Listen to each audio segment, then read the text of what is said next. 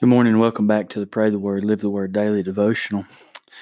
We have come to the 27th Psalm in our devotional series through the Psalms. And this Psalm is just such a rich Psalm. That's really the best way I know to describe it. It is rich with testimony from David. It is rich with praise.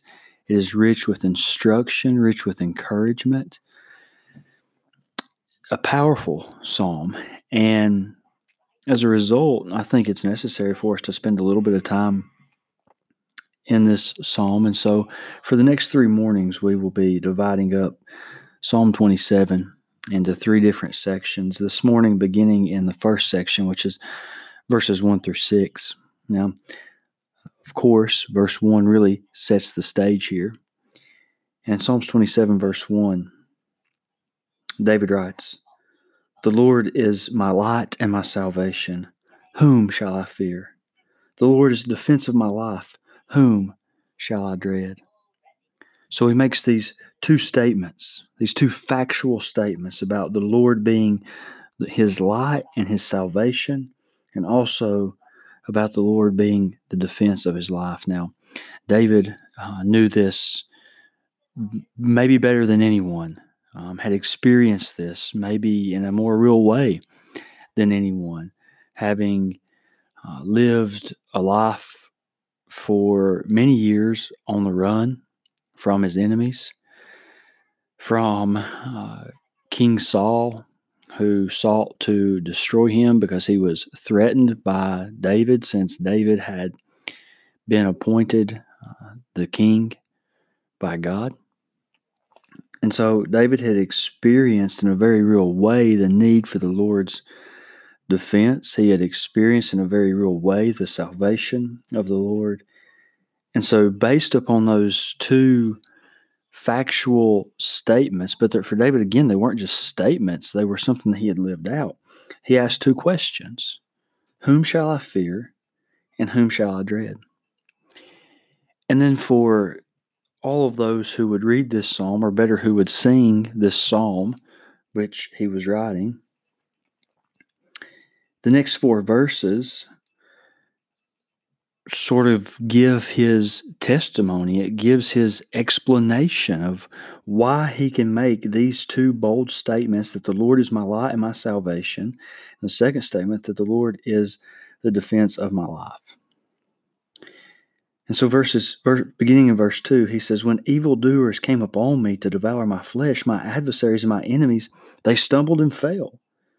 Though a host encamped against me, my heart will not fear. Though war arise against me, in spite of this, I shall be confident.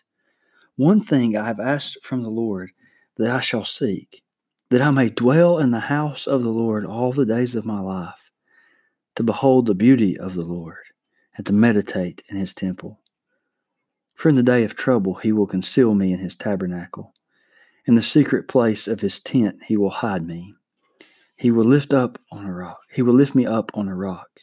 Verse 6, "And now my head will be lifted up above my enemies around me, and I will offer in his tent sacrifices with shouts of joy. I will sing, yes, I will sing praises to the Lord."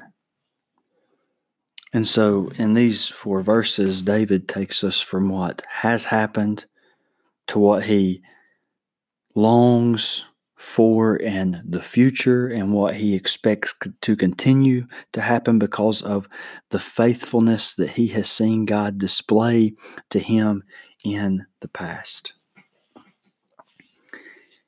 And so I hope, my prayer is this morning, that if you are a believer, if you consider yourself a Christian, then your experience would be much like David's, not that some king has sent armies out to destroy you, but that you have experienced difficulties.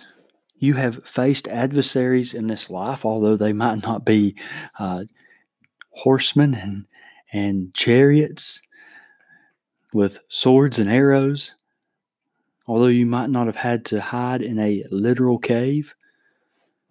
You have still, as a believer, no doubt, experienced difficulties in life and faced challenges in life and at times probably have felt threatened. And so my prayer is that we would share the same confidence as David. And not just confidence in what we have experienced and what we are experiencing, but confidence in what we are to experience in the future. That regardless of what trials and tribulations and temptations and challenges may arise, that we might have the same attitude of David. That there might be but one thing that we ask from the Lord. One thing that we will seek. That we may dwell in the house of the Lord all of the days of our life, to behold the beauty of the Lord and to meditate in His temple. That's what verse 4 says. Then, of course, to continue to have the confidence that in our days of trouble, He will conceal me in His tabernacle. In the secret place of His tent, He will hide me. He will lift me up on a rock. That was David's confidence, and may it be our confidence as well. May we know this morning that the Lord is the light of our salvation and that He is the defense of our life. And there is no other to which we should or to which we can look for those assurances. Let's pray together. Lord, we are thankful today for Your word. We are thankful for the confidence that we can have in Your steadfast salvation. Lord, we are thankful that You have sent Your Son to die once for all. Lord,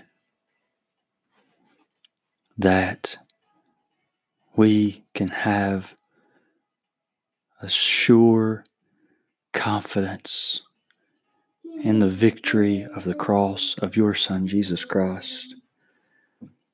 And as a result of not only the cross, but as a result of the empty tomb, this morning and every morning we can wake up and we can know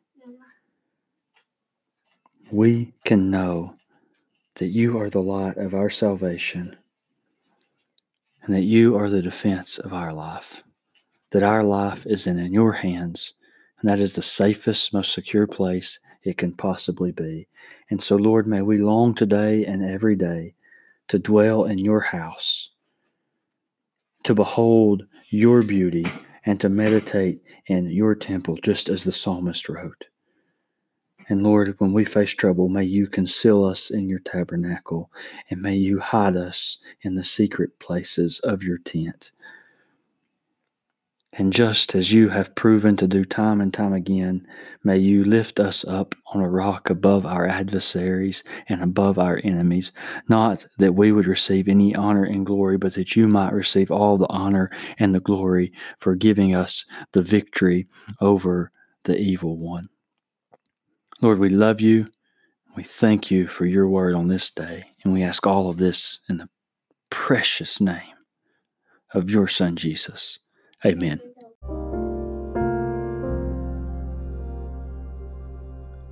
Thank you for listening to the Pray the Word, Live the Word daily podcast. We just want to encourage you to like and subscribe to our podcast on whatever platform you use to receive podcasts.